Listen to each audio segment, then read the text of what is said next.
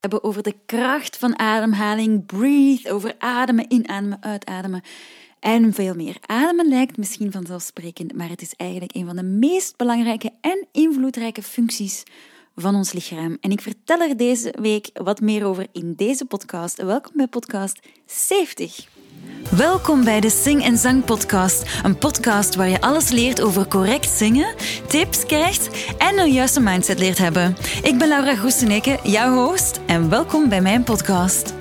Ja, en zoals altijd, voor wie dit de eerste podcastaflevering is, ik stel me graag eventjes voor. Ik ben Laura Groeseneke, professionele zangeres, gekend als Senek. Daarnaast ben ik ook voice-over voor heel wat uh, reclamespotjes en ook professionele vocal coach bij Sing en Zang. Ik sta al meer dan 15 jaar op de planken en zo toerde ik onder meer met Belgische artiest Ooster Henry en mocht ik samen met vele Belgische artiesten zoals Mauro Mauro Pavlovski, Daan, Winnie Sommers en vele anderen het podium delen.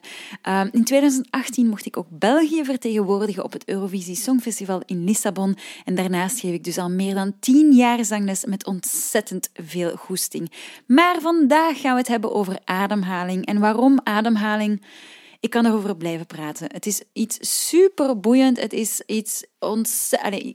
Ik kan er ontzettend veel over vertellen, dus ik denk dat het ook een lange podcast gaat zijn. Maar ik ga het vandaag niet enkel hebben over ademhaling voor zangers, maar gewoon ademhaling in het algemeen.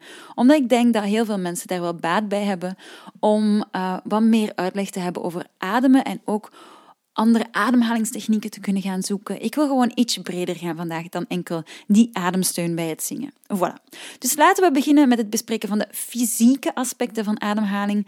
Ademhaling gebeurt automatisch en het gaat via ons ademhalingssysteem, bestaande dus uit de longen, de neus, de mond, luchtpijp en de bronchiën. Dat is zo, ja, die, die, na de luchtpijp gaat die in twee, dan krijg je die bronchiën. Wanneer we inademen, nemen we dus zuurstof op. En door het, doordat het opgenomen wordt, gaat het naar het bloed. En dan via het bloed gaat het naar de organen en het weefsel. En het wordt eigenlijk... Ehm, ja, gebruikt om te functioneren. Wanneer we dus uitademen, gaat ook de koolstofdioxide uit ons lichaam. We nemen eerst, um, eerst um, lucht op hè, en dan daarna gaan we koolstofdioxide terug naar buiten brengen. Wist je trouwens dat de lucht die we inademen maar voor ongeveer 20% uit zuurstof bestaat? Dat heb ik onlangs gehoord in een workshop. Ik vond het ontzettend boeiend. Maar 20%. En al de rest is zand en allerlei andere dingen.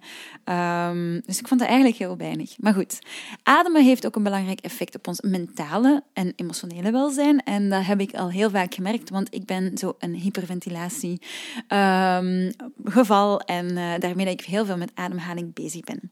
Veel mensen gebruiken dus ademhalingstechnieken om te ontspannen, om stress te verminderen. Ik ben daar eentje van. En ook om hun emoties dus te ja, reguleren. Het kan echt helpen om terug kalm te worden enzovoort. En uh, het kan dus echt helpen zelfs bij het verminderen van angst en depressie. En uh, ja, ik vind het eigenlijk een heel mooi onderwerp om een podcast over te maken.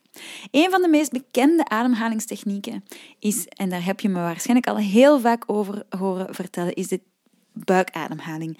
En de buikademhaling, dat wil zeggen dat je een langzame, diepe ademhaling gaat nemen, waarbij dat je de buik gaat uitzetten.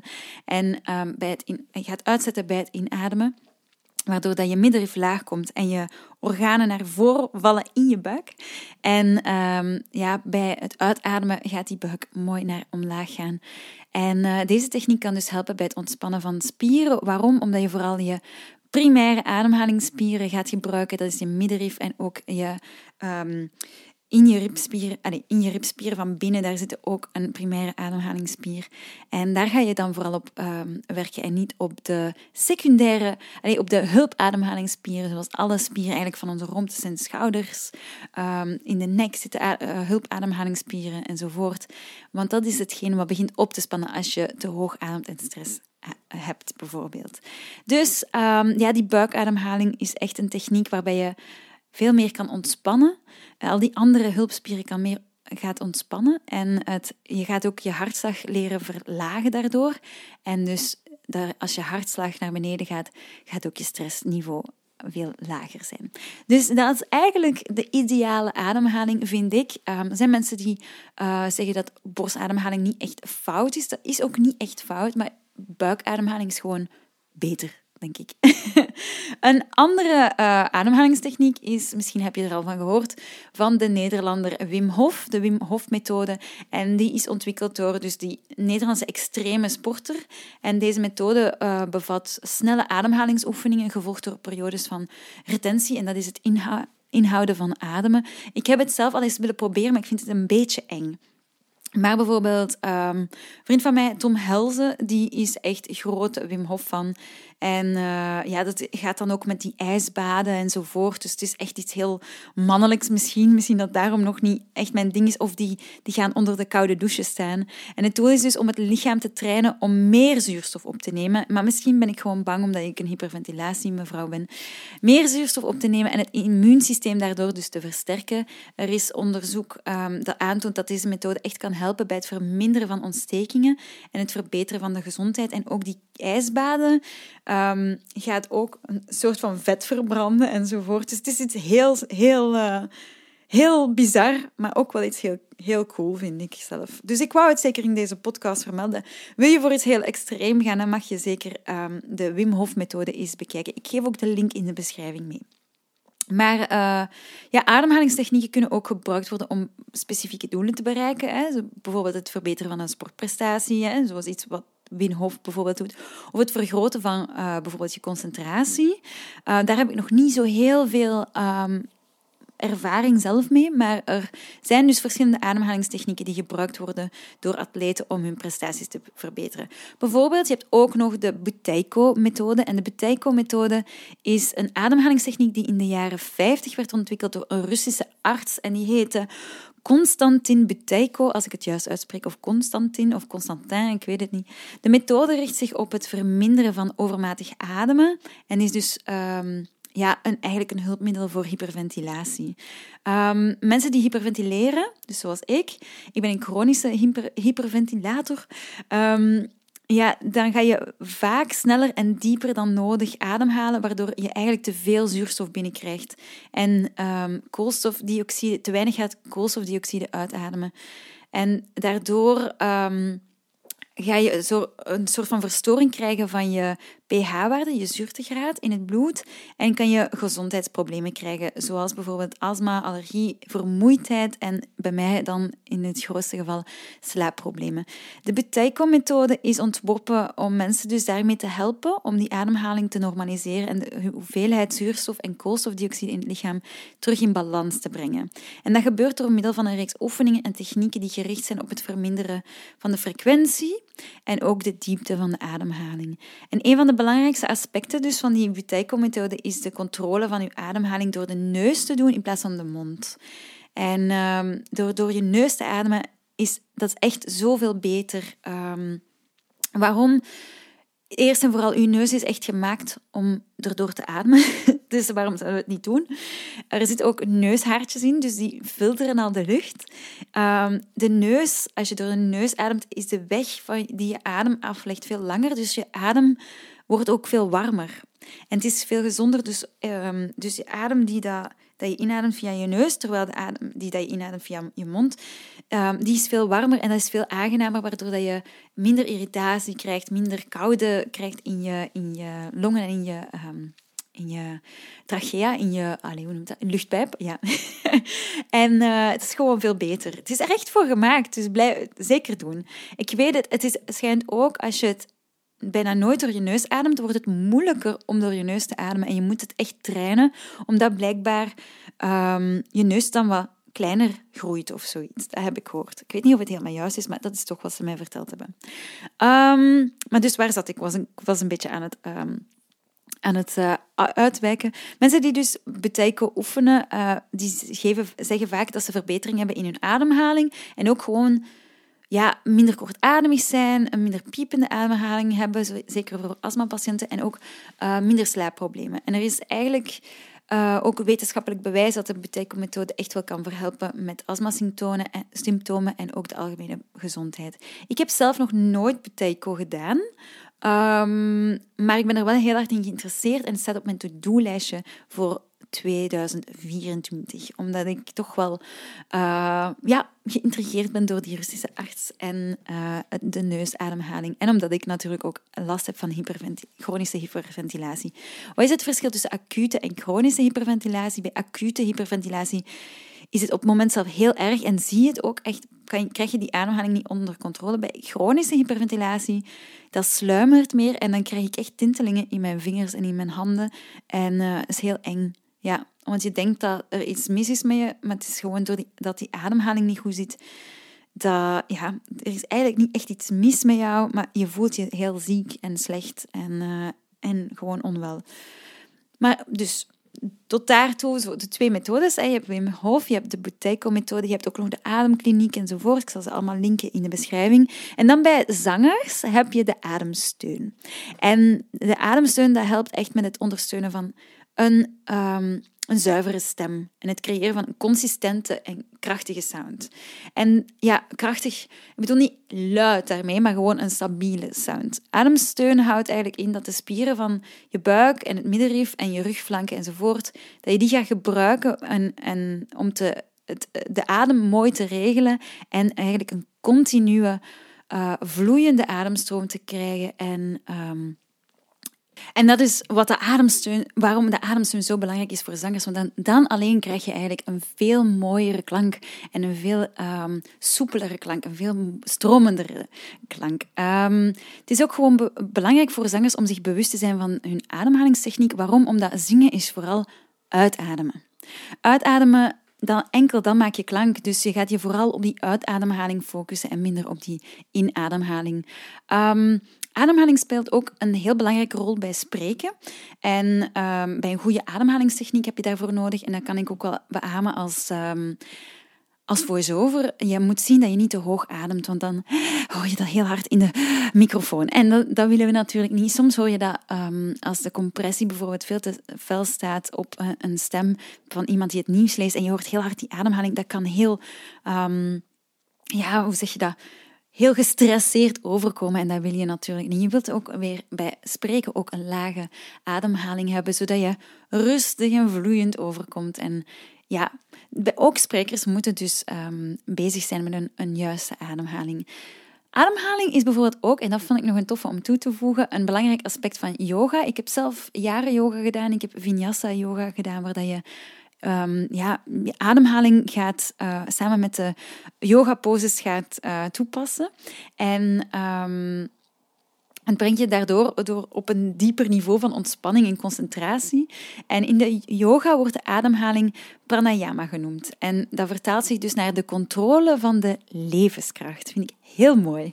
En uh, pranayama-oefeningen zijn gericht op het beheersen van de ademhaling om het lichaam en de geest te kalmeren en te versterken. Dus eigenlijk wisten ze dat al in India eeuwen geleden. En zelfs vandaag zijn we er nog altijd mee bezig. Um, maar ja, dus door middel van die pranayama-oefeningen leer je hoe je je ademhaling kunt vertragen en verdiepen en hoe je ademhaling kunt synchroniseren met die bewegingen in yoga.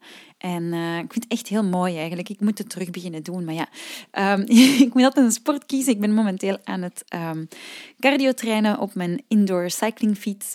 Uh, maar dus ja, het kan helpen om stress en spanning, zoals ik al een paar keer had gezegd, te verminderen. En ja, ook die concentratie te verbeteren.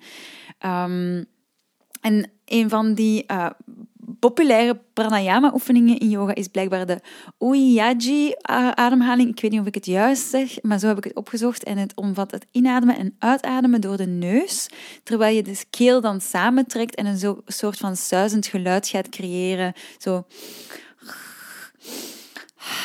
Ik weet niet of ik het juist doe. Ik heb er zelf nog, uh, nog nooit die uh, Ouijaji uh, ademhaling gedaan, maar blijkbaar is het wel een ding dat ze zo heel bizar uitademen.